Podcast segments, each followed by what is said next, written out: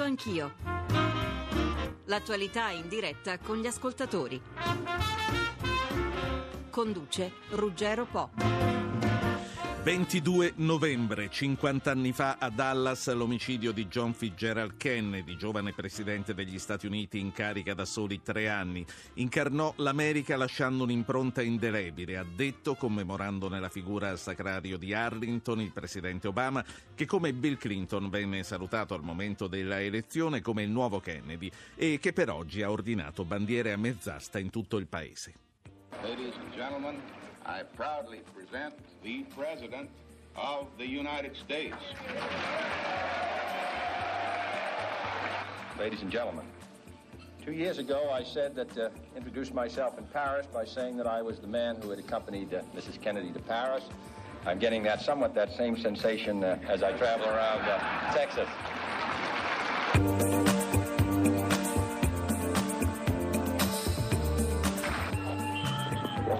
Report for downtown area, code 3 to Elmer Houston. Report.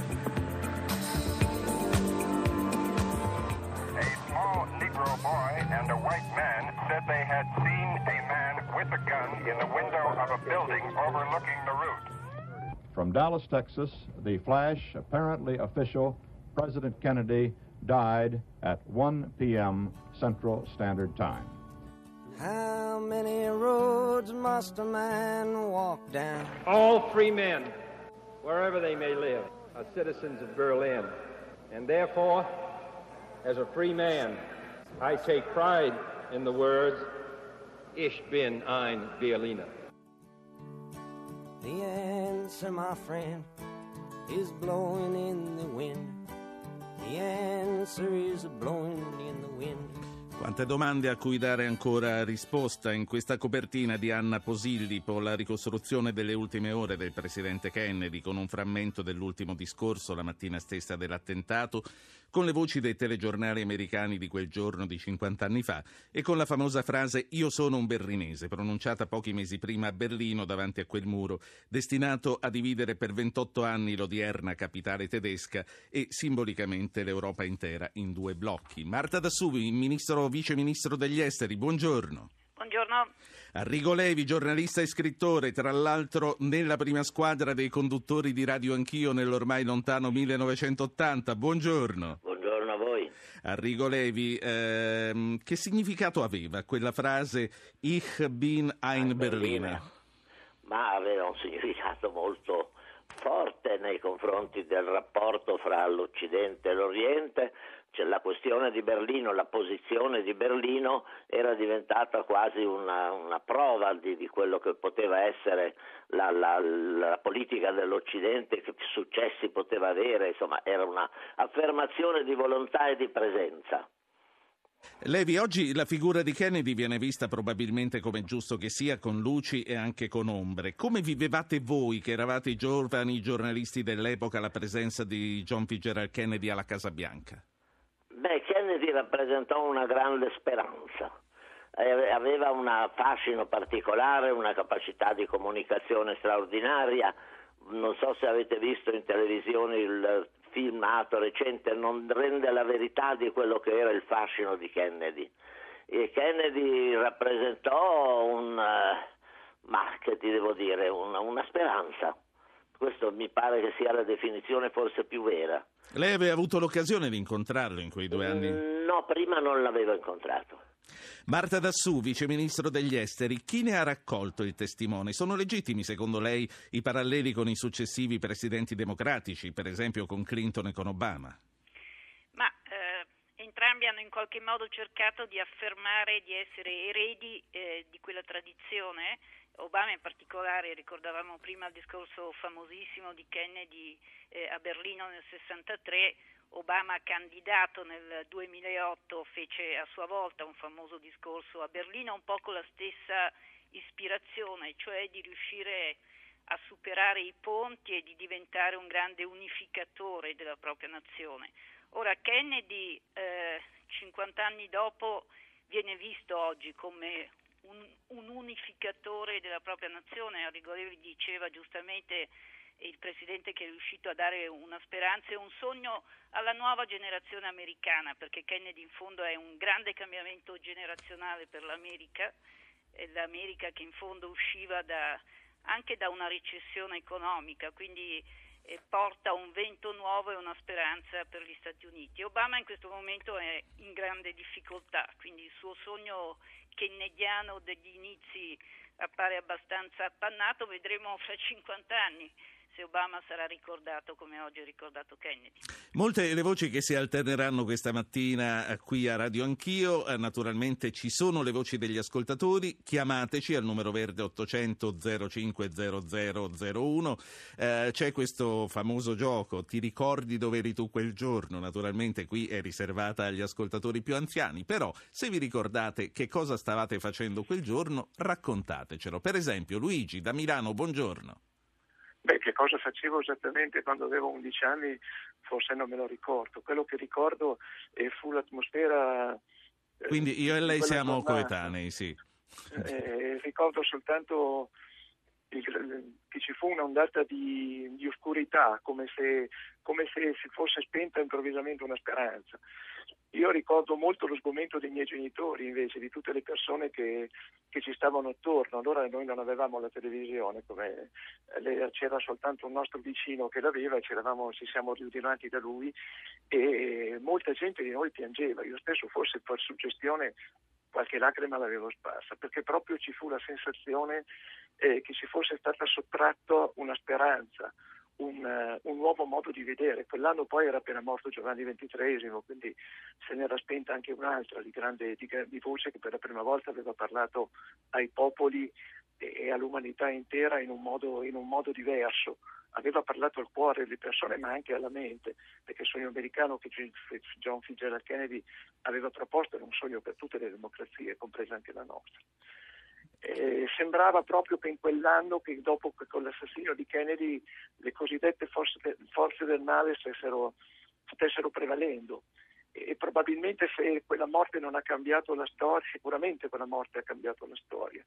E basta vedere il mondo, credo che sarebbe stato molto diverso da allora. Certo. Forse tutto questo impero della finanza in cui le persone sono state ridotte a, a cose e non più a persone, eh, forse si sarebbe attenuato, sarebbe stato diverso. Grazie signor Luigi, eh, grazie per aver dato il calcio d'inizio dalla parte degli ascoltatori questa mattina al nostro programma 800 0500 01. Arrigo Levi, eh, dice il nostro ascoltatore, eh, c'era la percezione in quel momento che le forze del male stessero prendendo il sopravvento, una percezione che lei condivise? Ma mi sembra un po' l'espressione le forze del male, così come il resto del discorso. Questo non, non mi sembra.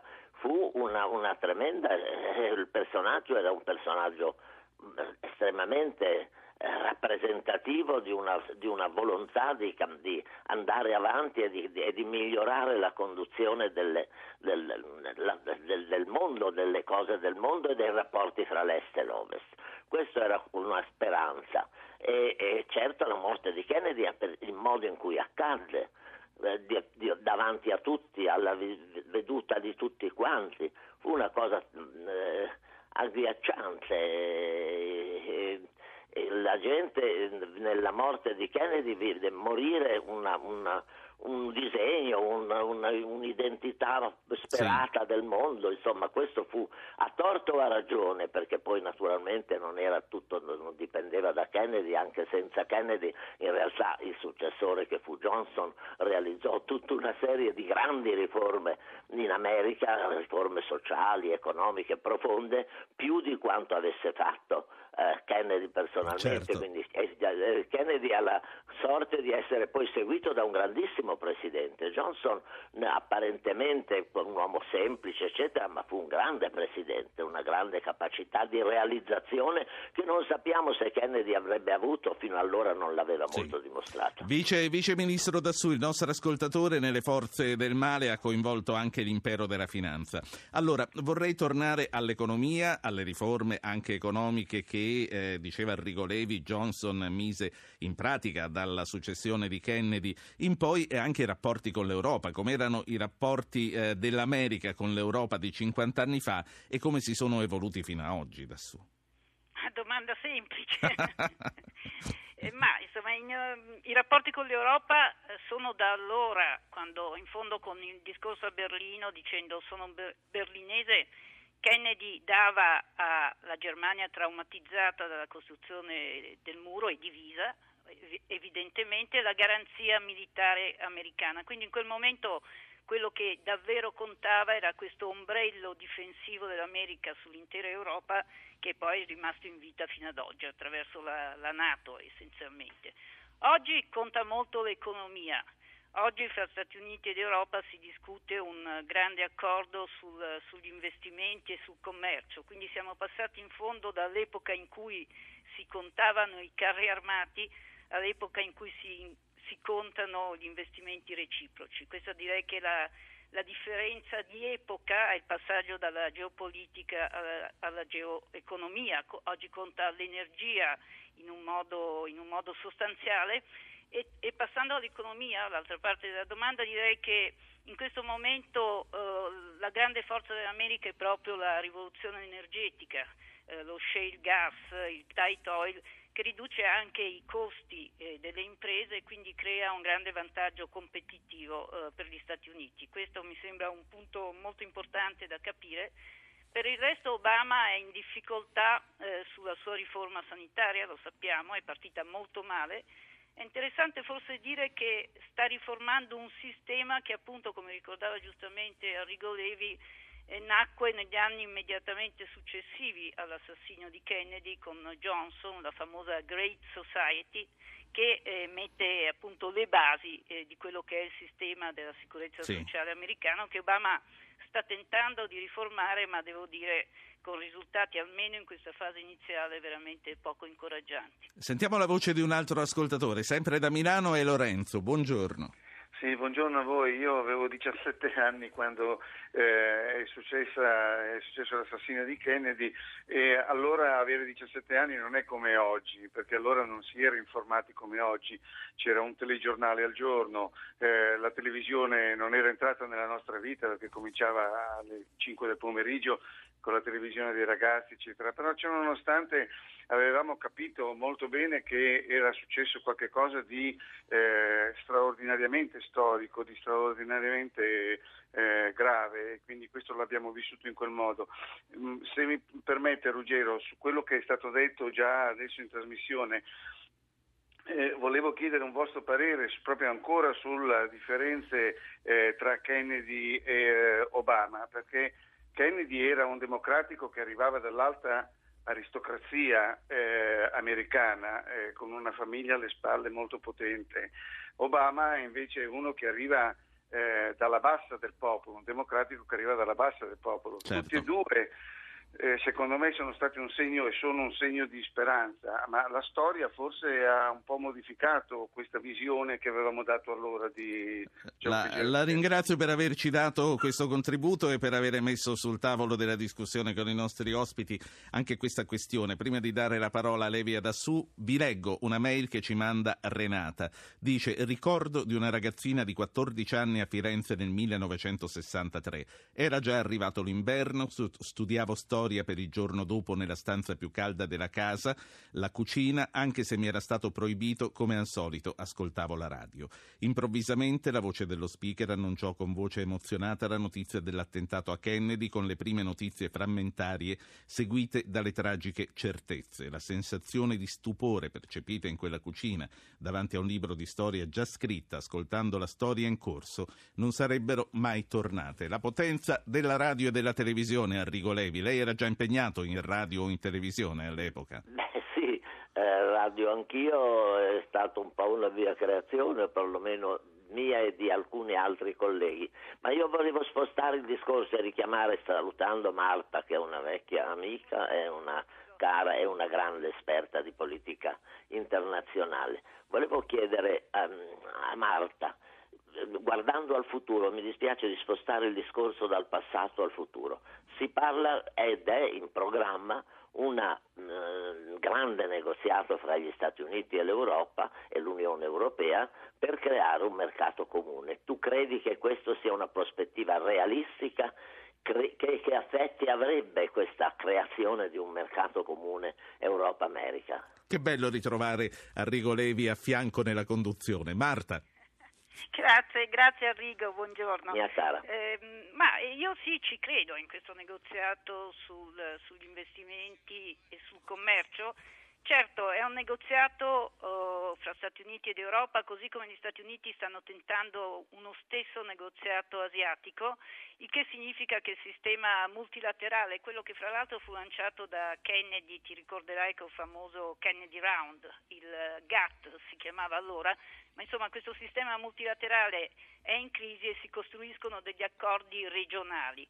Ora, questo accordo fra, fra Stati Uniti ed Europa è, è, difficile da conseguire naturalmente. Noi che siamo molto favorevoli come, come, Italia, come governo italiano, speriamo che un progresso decisivo sia fatto l'anno prossimo, quando avremo la presidenza dell'Unione Europea dal 1 luglio del 2004. Poi naturalmente come in tutti gli accordi di questo genere si misurano gli attesi ricaschi e i benefici eh, sull'occupazione, sulla crescita economica in un momento in cui la crescita economica è così depressa dalla mancanza di domanda interna, allargare il mercato integrato, il mercato estero è molto importante per l'Italia. Ma certamente è anche un accordo che impone alle nostre imprese, lo dicevo prima, di riuscire rapidamente ad adattarsi a questo tipo di contesto, in particolare perché appunto l'America ha in questo momento un vantaggio competitivo grazie ai prezzi molto più bassi dell'energia, un rapporto di, da 1 a 3 o a 1 a 6 con le imprese europee. E quindi c'è un po' un effetto di reshoring, si dice in gergo, una parte delle imprese ad alta intensità di energia tendono a spostarsi verso, verso l'America. Quindi questo direi è il problema. Se sì. posso un secondo solo certo. sulla TV, TV, e la radio, è interessante la cosa di, di, di, Kennedy da questo punto di vista perché il primo grandissimo successo di Kennedy naturalmente fu il dibattito televisivo contro Nixon che lui vinse. La cosa interessante è che perse, secondo gli ascoltatori, il dibattito alla radio, mentre vinse eh, il dibattito in televisione. Come mai? Lo Come lo leggiamo? Beh, perché Nixon aveva la faccia da un pezzo di galera, era tutto sudato, quindi... Mal rasato si dice mal anche. rasato, mentre, mentre, Kennedy era appunto, come ricordava prima un, un ascoltatore, il bellissimo rappresentante sciccoso di una upper ecco. class americana. A proposito di sciccoserie, allora l'ascoltatore dice uno veniva dall'aristocrazia, l'altro viene dal popolo. Eh, ci sono delle differenze? C'è stata un'evoluzione del Partito Democratico in questo senso o è semplicemente un caso e il Partito Democratico ieri come oggi rappresenta entrambe le situazioni sociali?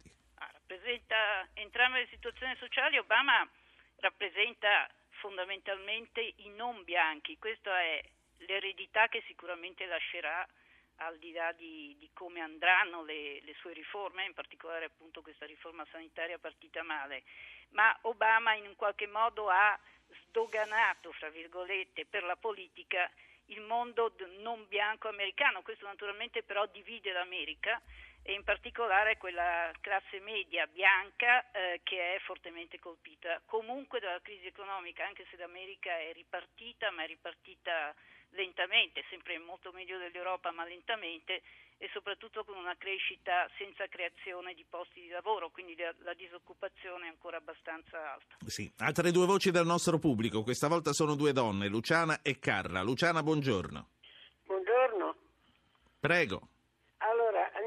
Io volevo dire che eh, per questo fatto eh, quello che ho davanti agli occhi, anche se sono passati 50 anni, io ne ho 82, ho una visione, la copertina della Domenica del Corriere, che adesso non si fa più, e credo che fosse di Walter Molino, non ricordo, comunque non è importante, una, Papa Giovanni e John Kennedy per mano non mi ricordo se è sopra il mappamondo, sopra San Pietro, ho questa figura nella mente proprio di questi due personaggi grandissimi che sono morti a distanza, per Papa Giovanni sì. il 3 giugno mi sembra. E, e niente, questo a parte politicamente eravamo tutti un po' più ignoranti, perlomeno io, eh, però questa è una cosa che io mi porto dietro da 50 anni. Grazie di questo ricordo e di questa immagine che lei Forse ci ha consegnato. Arrivo, se lo ricorderà meglio di me. Kennedy, adesso glielo chiediamo. Kennedy e Giovanni XXIII che tenendosi per mano camminavano sopra il mondo. Sentiamo Carla, buongiorno. Eh, buongiorno e devo dire che la vostra trasmissione è talmente stimolante che oltre a quello che vi ho scritto via mail avrei altre tan- tante cose da aggiungere, compreso il ricordo Diciamo di che le do un minuto, 23. 60 secondi, vada. Ok, Giovanni XXIII, bravissimi gli ascoltatori che l'hanno ricordato perché è stata una figura importantissima. John Kennedy e venendo all'oggi mi verrebbe da fare questa associazione.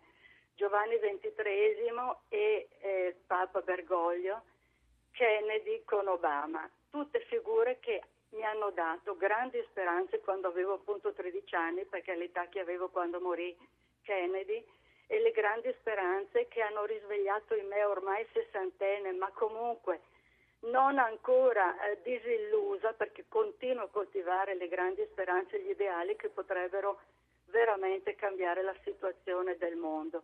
Figure come Kennedy in quegli anni, eh, chiaramente io ho un ricordo fantastico, forse anche perché l'ho proprio idealizzato, oggi Sì. lo vedo già con occhi diversi, però allora lui, eh, Jacqueline, i bambini, cioè erano un'immagine di una possibilità per tutti di avere una Certo. vita così serena e felice. Carla, grazie. Arrigo Grazie a Levi. voi, buon- Arrigo Levi, Kennedy come Obama, Giovanni XXIII come Papa Bergoglio, sono accostamenti arditi?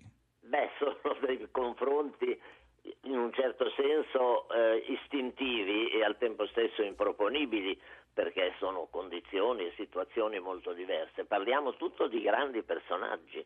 Papa Bergoglio è un personaggio straordinario, sta veramente, ma è straordinario anche per quello che sta facendo all'immagine e alla eh, realtà del- della Chiesa Cattolica. Questo è, una- una- una- è agli inizi, noi non sappiamo come andrà avanti la, la grande riforma dei sentimenti, dei comportamenti, delle ambizioni della Chiesa iniziata da Papa Bergoglio. Papa Bergoglio eh, argentino, no? Io sono mezzo argentino, ho vissuto in Argentina diversi anni e, ed è, e porta una semplicità di, di- di- di- sentimenti, di espressioni che è molto della- di Buenos Aires, una grande metropoli, una grande città e al tempo stesso eh, un, un mondo un- che si esprime in maniera diversa. Mi eh, commuove un poco questa in- iniziativa, questa iniziativa di, rinnovamento di Papa Bergoglio e vedremo che cosa sarà in grado di Sì. realizzare. Lo seguiamo con, eh, con una certa, ma con uno stupore. Cioè, mi sembra deciso andare molto lontano.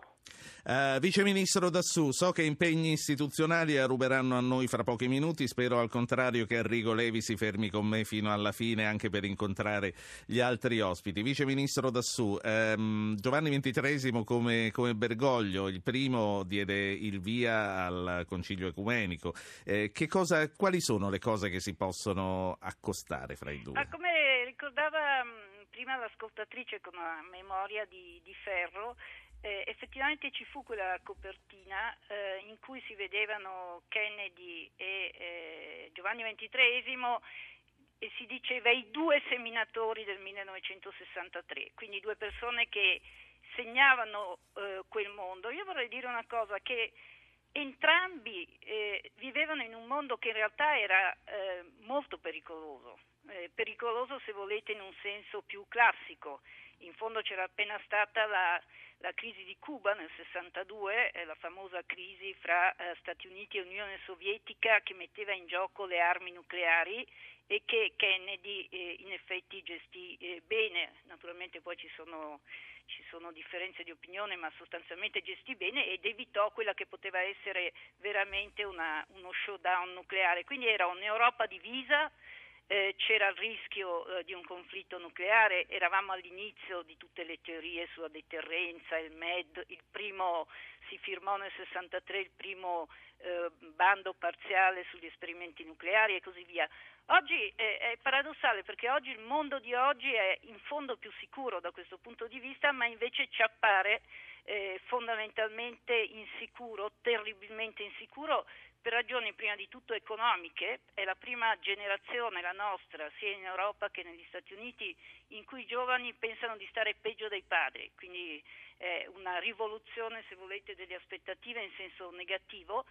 C'è un'instabilità spaventosa nel Mediterraneo, eh, fino al Golfo Persico e così via. Quindi voglio dire, Papa Bergoglio sì. in un contesto come quello di oggi appare come una persona che ti spinge a cercare dentro certo. di te credenti o non credenti, dentro di te una sicurezza che il mondo esterno non ci dà. Quindi eh, una, i paragoni sono difficili per questo, perché è la nostra psicologia oggi che ci fa vedere il mondo come un posto Quindi... assolutamente poco sicuro. In realtà ci dimentichiamo che nel secolo scorso ci furono due rovinose guerre mondiali e che nel 63 il mondo ballava in fondo sul, su, un, su burrone nucleare che Kennedy riuscì ad evitare a Cuba. Quindi lei ha citato Cuba, ha citato i russi, ieri c'erano i russi, oggi, oggi c'è Al-Qaeda, ma lei ha citato la finanza come minaccia odierna, quindi Beh, Al-Qaeda non, non ha ragione minaccia, di fare paura? Non l'ho citata come minaccia, l'ho citata come concausa eh, di un terribile senso di insicurezza che oggi è economico, sociale e solo in parte io direi eh, militare, C- certamente c'è il terrorismo che ci rende assolutamente insicuri. E nel 1963 la minaccia era più classica, più tradizionale, forse anche più governabile per quello, ma non dimentichiamo che abbiamo anche compiuto molti progressi. L'idea ad esempio di una rovinosa guerra mondiale che due guerre mondiali hanno segnato l'Europa nel secolo scorso, in fondo eh, il passato non ci sembra né il presente né il futuro, mentre esistono le grandi certo. guerre economiche. Io, eh, Vice Ministro Rodassù, la saluto, la restituisco a una lunga giornata istituzionale che per lei che comincia... Sarà meno divertente. la saluto, è stato importante averla con noi questa mattina. Arrigo Levi invece... Grazie, Grazie. Arrigo Levi invece che cosa fa? Si ferma con noi? Ma beh, ancora per qualche minuto, perché poi in realtà ho dei problemi miei, come del resto avevo, vi avevo accennato, per cui mi, non, mi, allora, mi, consentono di rimanere Facciamo così, eh, saluto, saluto, anche lei, sono molto onorato di averla avuta questa no, mattina. Eh, io devo dire che, eh, se mi è consentito un'osservazione finale, sì. che ehm, eh, abbiate fiducia in quello che potrà fare Papa Bergoglio porta una, con sé una cultura religiosa e, e, e civile molto particolare, ha appena iniziato il cammino, l'ha iniziato con una grande volontà di rinnovamento. E questo è importante perché nel, oggi c'è un dialogo fra le religioni del mondo che forse 30 o 40 anni fa non c'era. Oggi c'è un messaggio del Papa alla sua Chiesa è però anche un messaggio sì. al mondo e alle altre religioni che ascoltano con molto interesse, con molta speranza questa iniziativa, questa nuova voce che si, è, che si sta ascoltando e che poco alla volta dirà cose molto importanti. Arrigo Levi, grazie per essere stato a Radio Anch'io. Grazie a voi. Pubblicità e torniamo con altri ospiti e con altre voci di ascoltatori. Sergio Romano, editorialista del Corriere della Sera. Buongiorno ambasciatore. Buongiorno. Saluto un altro giornalista che è Victor Simpson, giornalista americano, corrispondente storico della Associated Press da Roma. Buongiorno Simpson. Uh, buongiorno. Io vorrei cominciare con eh, due testimonianze di ascoltatori. Giuseppe ha chiamato il numero verde, ha 84 anni, troppo emozionato per la diretta. Dice: Io quel giorno ero in Australia, ero un emigrato, uscirono tutti dagli uffici, era mezzogiorno, faceva caldo, eravamo tutti preoccupati. Poi Silvio che ci manda una mail dice: Io ero uno studente di 22 anni all'Università di Bologna in un pomeriggio di sole. Al telefono la mia ragazza mi chiese preoccupata che cosa sarebbe successo. Infatti noi universitari non sapevamo bene quando avremmo dovuto fare il militare. Si diceva che questo era per richiamarci tutti in caso di necessità. Oggi sembra assurdo, ma era molto diffusa l'idea che non avremmo finito l'università e che il muro di Berlino, la DDR o qualche missile impazzito avrebbero scatenato prima o poi un grosso putiferio. La sera, scrive ancora Silvio, provai a studiare ma non presi sonno perché, avendo parlato con gli amici, davamo tutti già in arrivo la cartolina e il mattino dopo tornai a casa dai miei per aspettare gli eventi, rimandando anche l'iscrizione al, nost- al nuovo anno accademico. Ambasciatore Romano, lei eh, in, quei, in quei giorni era a Londra ambasciatore, giusto? No. Comincio sbagliando. eh. ero a Londra, ero in ambasciata, ma ero un po' troppo giovane per fare l'ambasciatore, Certo. il primo segretario. Però anche lei ha dei ricordi precisi su, su quei giorni e mh, quello che scrive il nostro ascoltatore è condivisibile. C'era questa percezione che stava per, succedendo- per succedere qualcosa di grave e che i giovani potevano essere richiamati alle armi. molto minoritaria, molto molto minoritaria. Nessuno veramente pensava che la guerra calda fosse alle porte, no. Eh, credo che naturalmente tutti fossero molto preoccupati dalla possibilità di una eh, lunga instabilità della democrazia americana in un momento cruciale, in un momento difficile. C'era stata la crisi di Berlino, c'era stata la crisi dei missili, eh, c'era stato il mancato sbarco o piuttosto il fallito sbarco nella Baia dei Porci, insomma gli avvenimenti della guerra fredda erano stati certamente mh, potenzialmente pericolosi, ma quella, mh, quella minaccia no, Sì. quella minaccia non era veramente percepita dalla maggioranza. Romano, in un suo recente editoriale sul Corriere della Sera, lei ha sottolineato come molti, soprattutto negli Stati Uniti, ritengano oggi che Kennedy non sia stato un grande presidente. Perché? Ma anzitutto perché il risultato della sua opera è, tutto sommato abbastanza scarso, abbastanza modesto. Credo che dovremmo piuttosto interrogarci perché ci si attese tanto, si attese tanto da, da- da Kennedy.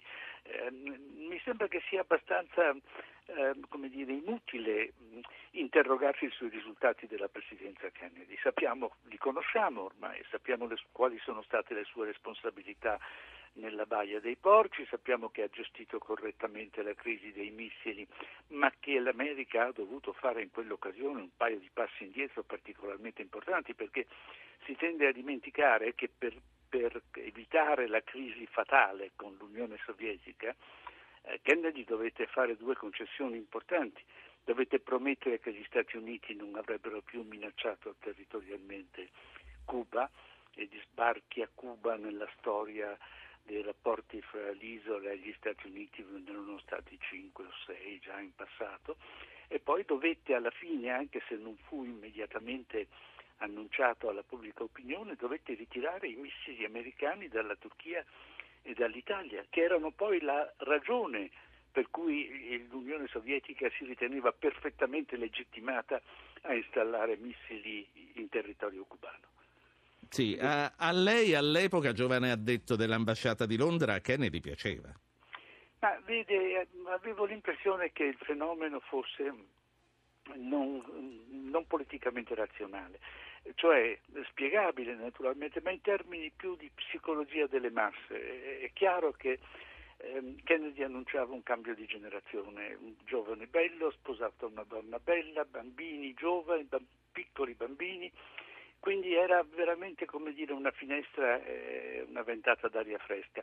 Non dimentichiamo che il Presidente fino al, fino al giorno prima delle sue elezioni era stato il comandante supremo durante Sì. la seconda guerra mondiale e già questo lo collocava in una generazione, era un vecchio. Quindi era, era una pagina che comunque si voltava. Era una pagina che si voltava, la, la società americana eh, si aspettò qualche cosa da quest'uomo, ripeto, molto attraente, con una eh, oratoria molto accattivante, autore di un libro un po' retorico intitolato Profili di coraggio, in cui evidentemente faceva il ritratto potenziale di se stesso, ma indicava uomini esemplari nella storia delle democrazie. Insomma, per tutte queste ragioni gli dettero credito. Sì. E- Eh, mi- voglio parlare anche con Victor Simpson eh, prima di salutarla, Romano. Eh, Victor Simpson, come dicevo, è un anziano giornalista americano che vive a Roma da un sacco di tempo, è stato il corrispondente storico dell'Associated Press. Simpson, all'epoca lei era in America o era già in Italia? Era in America, stava appena laureato, stava facendo il servizio militare e mi ricordo quel giorno bellissimo, stava in un posto al porto di New York e quando è successo questo eh, c'era veramente paranoia in giro, no? Vero paranoia. Hanno chiuso il posto, hanno parlato di un golpe, un complotto internazionale e questo era il clima che è creato. Perché, perché c'erano tante aspettative su un uomo come Kennedy? Ehm, diceva Sergio Romano, insomma, eh, la- la- il suo arrivo era carico di aspettative che, e non tutte sono state attese. Che cosa ci si aspettava, visto da dentro l'America? Seconda guerra mondiale, dopo la guerra in Corea, durante questa guerra fredda in corso, lui offriva speranza, no? Aria fresca, giovane, ma speranza. Non solo per gli americani, ma per, mi pare per tutto il mondo. Guarda le reazioni lì, no? Fino, fino ad oggi sono ancora le strade intitolate a Kennedy, i posti, no? Lui era, un, era una figura di speranza. Eh, ragionavamo con l'ambasciatore romano eh, sulle cose anche sulle ombre oltre che le luci, ma secondo lei eh, Simpson non è forse sbagliato, come considera tra l'altro oggi Trambali nel suo blog del Sole, giudicare un uomo che ha governato per tre anni nemmeno con il senno di poi, sapendo noi sì quello che accadde nei successivi 50 anni, ma lui non lo poteva sapere? Ah, sono d'accordo, io francamente per dire che non ha fatto nulla eh, è un'esagerazione totale, no?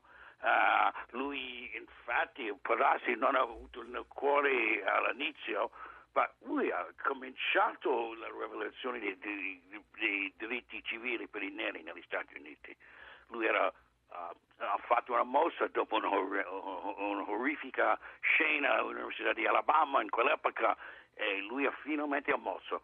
E però tro- tre anni sono troppo pochi per un mandato, per giudicarlo certo. nel, nel, modo giusto. Ambasciatore Romano, sono pochi anche per lei tre anni. È stato lui a dare il via a queste rivoluzioni culturali e sociali?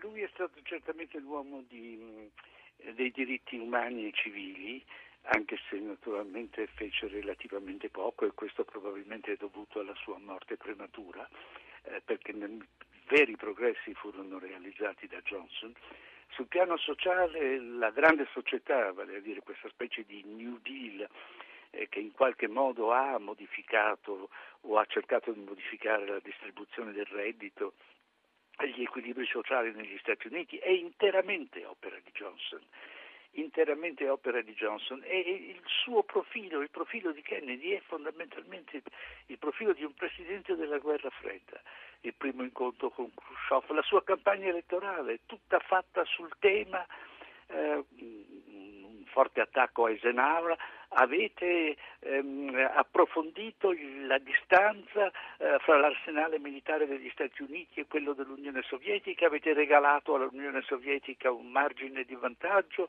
eh, avete, non avete difeso certo. l'interesse nazionale, insomma tutto questo voglio dire era roba da guerra fredda. Ambasciatore Romano, grazie per aver partecipato a Radio Anch'io questa mattina. Grazie. Arrivederla, a risentirla. Eh, saluto Giampiero Gramaglia, giornalista e direttore di Euractiv.it, soprattutto per quanto riguarda il programma di oggi, è stato direttore dell'ANSA Washington per, per parecchio tempo. Quando Gramaglia? Buongiorno. Buongiorno e buongiorno agli ascoltatori. Quando l'America era molto diversa, eravamo già sulla soglia del XXI secolo e poi l'11 settembre e, l'Afghanistan, l'Iraq.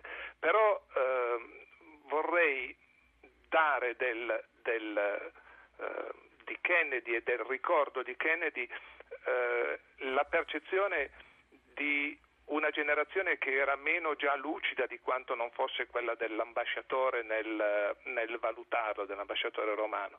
Eh, Kennedy per eh, gli adolescenti degli anni 60, eh, come ero io, eh, il suo New Deal eh, aveva lo stesso impatto che lo Yes We Can ha avuto sulle sì. giovani generazioni, sui giovani dei, eh, dei, del 2008 è difficile poi eh, scoprire con rivisitazioni postume che eh, il personaggio era diverso. Magari fra vent'anni certo. ci spiegheranno che Obama aveva nel suo armadio gli scheletri peggiori, però l'impatto dello Yes We Can resterà e così resta l'impatto di quel New Deal su una generazione certo. che poi avrebbe fatto il Vietnam ma anche il 68.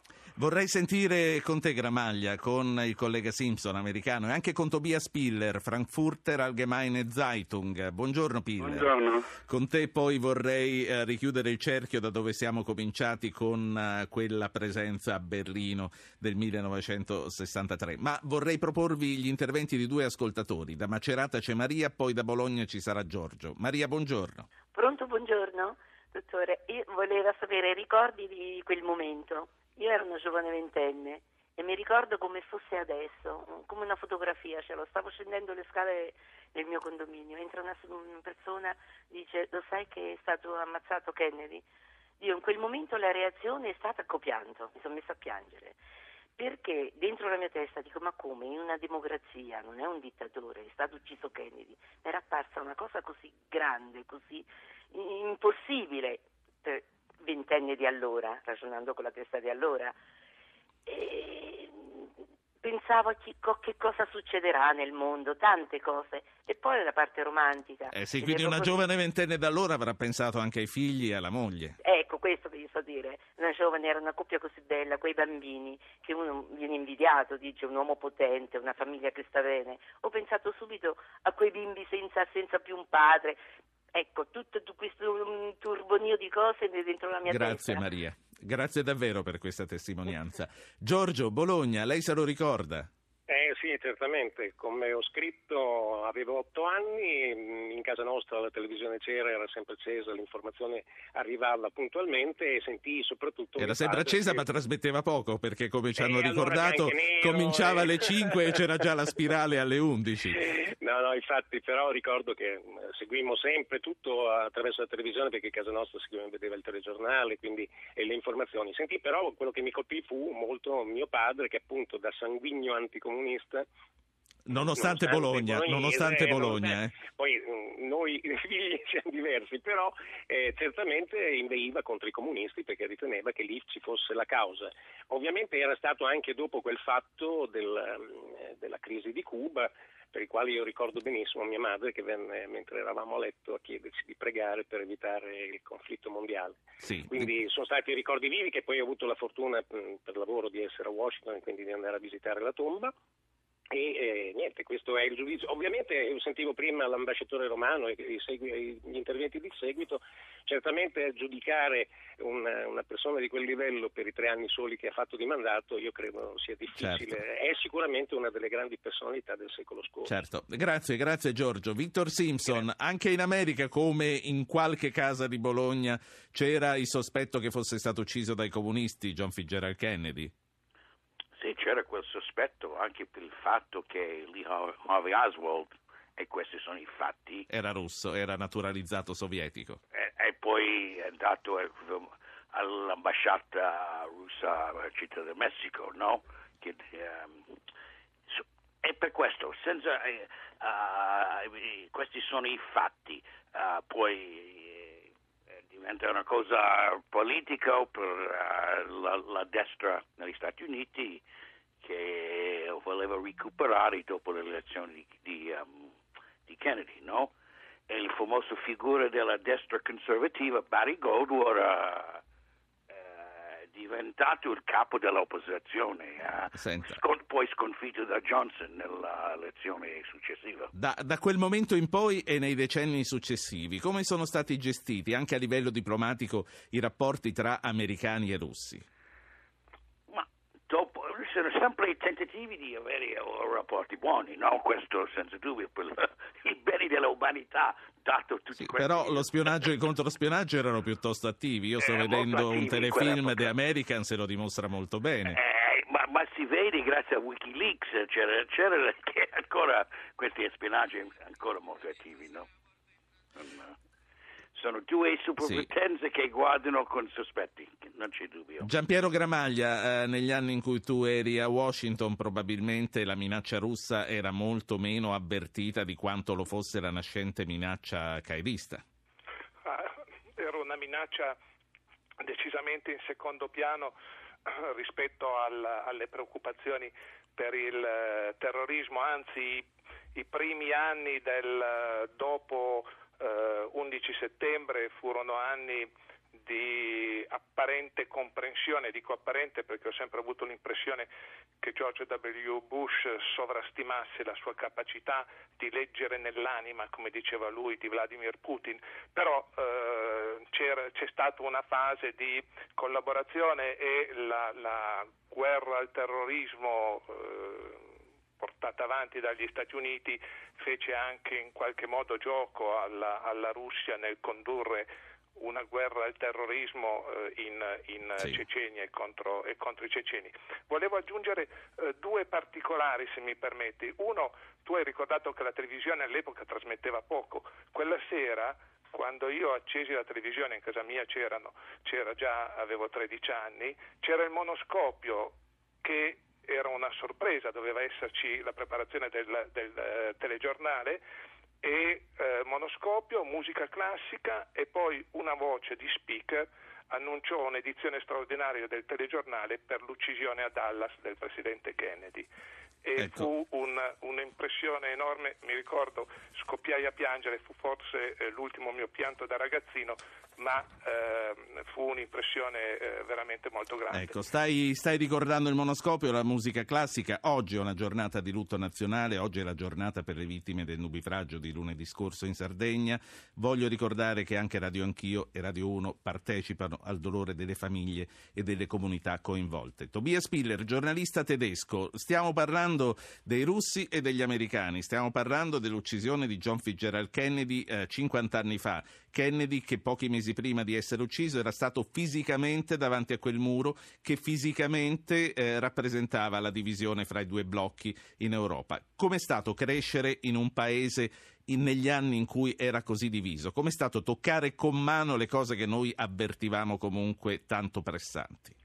Certo, la Germania è cresciuta con questa cortina di ferro che si poteva guardare, si poteva vedere come ogni eh, 150 metri c'era una torretta eh, con le guardie, e- ma certamente eh, eh, Kennedy aveva soprattutto impressionato i berlinesi perché Berlino era stremato eh, un- eh, nel dopoguerra dalle colpe sul nazismo, poi anche dalle atrocità naziste che mandavano ancora i giovani ragazzini eh, mino- eh, in età minore con, eh, così contro i soldati negli ultimi eh, settimane, poi eh, così la città distrutta in macerie dalle bombe. E in quella situazione dopo nel 48 quando nella Germania dell'Ovest si introduceva il marco ancora prima della fondazione della Germania dell'Ovest così i russi reagivano eh, nella parte di occupazione russa con un assoluto blocco di Berlino e per 11 mesi bisognava portare qualsiasi cosa, qualsiasi chilo di, eh, di- di carbone, qualsiasi cosa da mangiare per un milione e mezzo di abitanti via aereo e questo l'hanno fatto soprattutto gli americani. Ma i berlinesi sentivano in una prigione e allora pochi anni dopo, nel 61, così alla fine si faceva il muro per, eh, per così evitare che eh, la Germania dell'Est perdesse sempre di più Piller. popolazione. In quella situazione poi dopo due anni dopo veniva Kennedy e eh, così faceva questa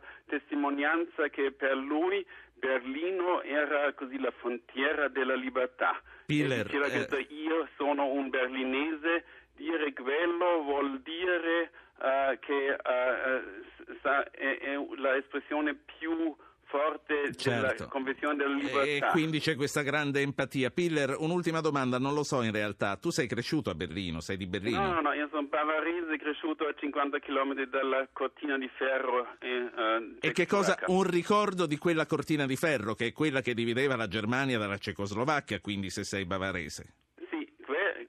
Era... Che cosa ricordi? Un posto di blocco, un ricordo? Consegnaci un'immagine e ti saluto. Eh, eh, eh, passare lì ci voleva, eh, anche se si aveva così il permesso, ci voleva due ore e il controllo di, tutti- di- di tutte le valigie fino, fino in fondo.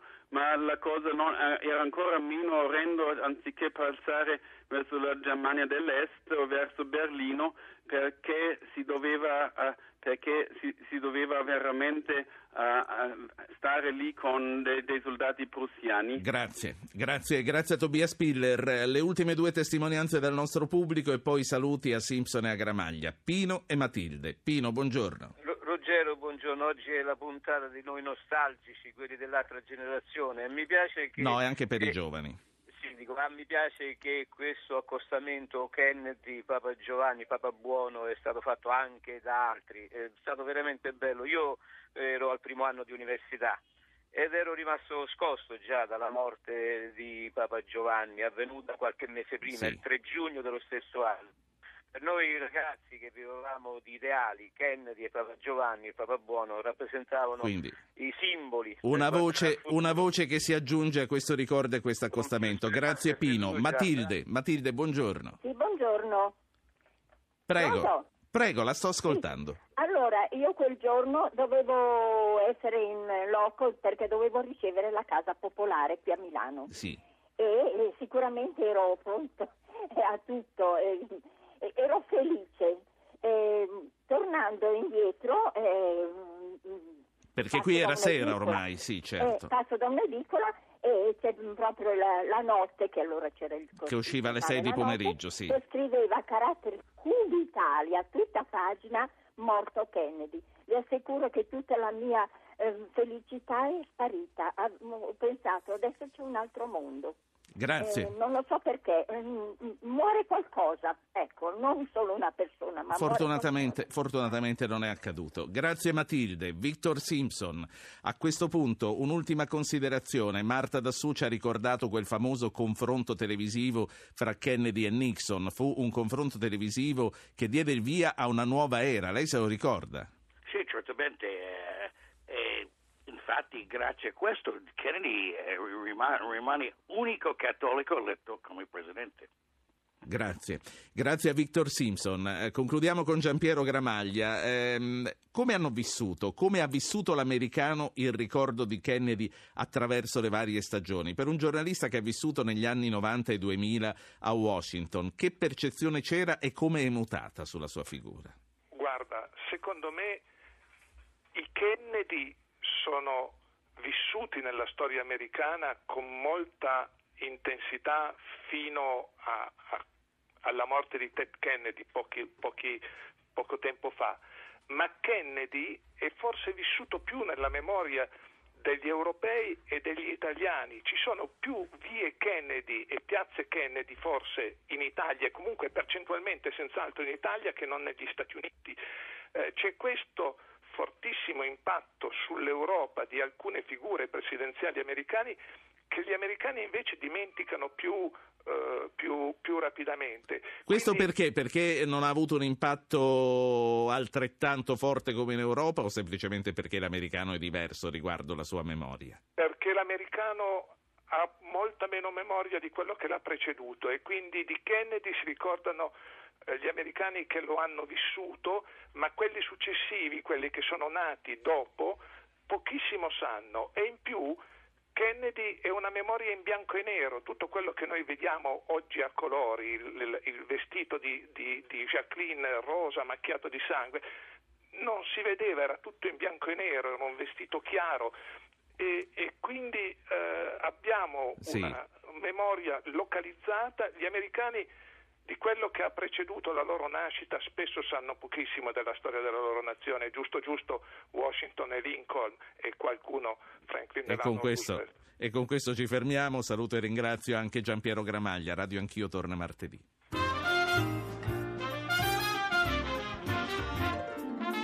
Avete ascoltato Radio Anch'io, condotto Ruggero Po, regia di Anna Posillipo, assistenti al programma Alberto Agnello, Valentina Galli, coordinamento tecnico Roberto Guiducci, Antonio D'Alessandri. Potete iscrivervi alla mailing list e ricevere le anticipazioni sulla trasmissione del giorno dopo scrivendo a radioanchio chiocciolarai.it. Archivio puntate e podcast su www.radioanchio.rai.it. Pagina Facebook Radio Anch'io, Radio 1 Rai.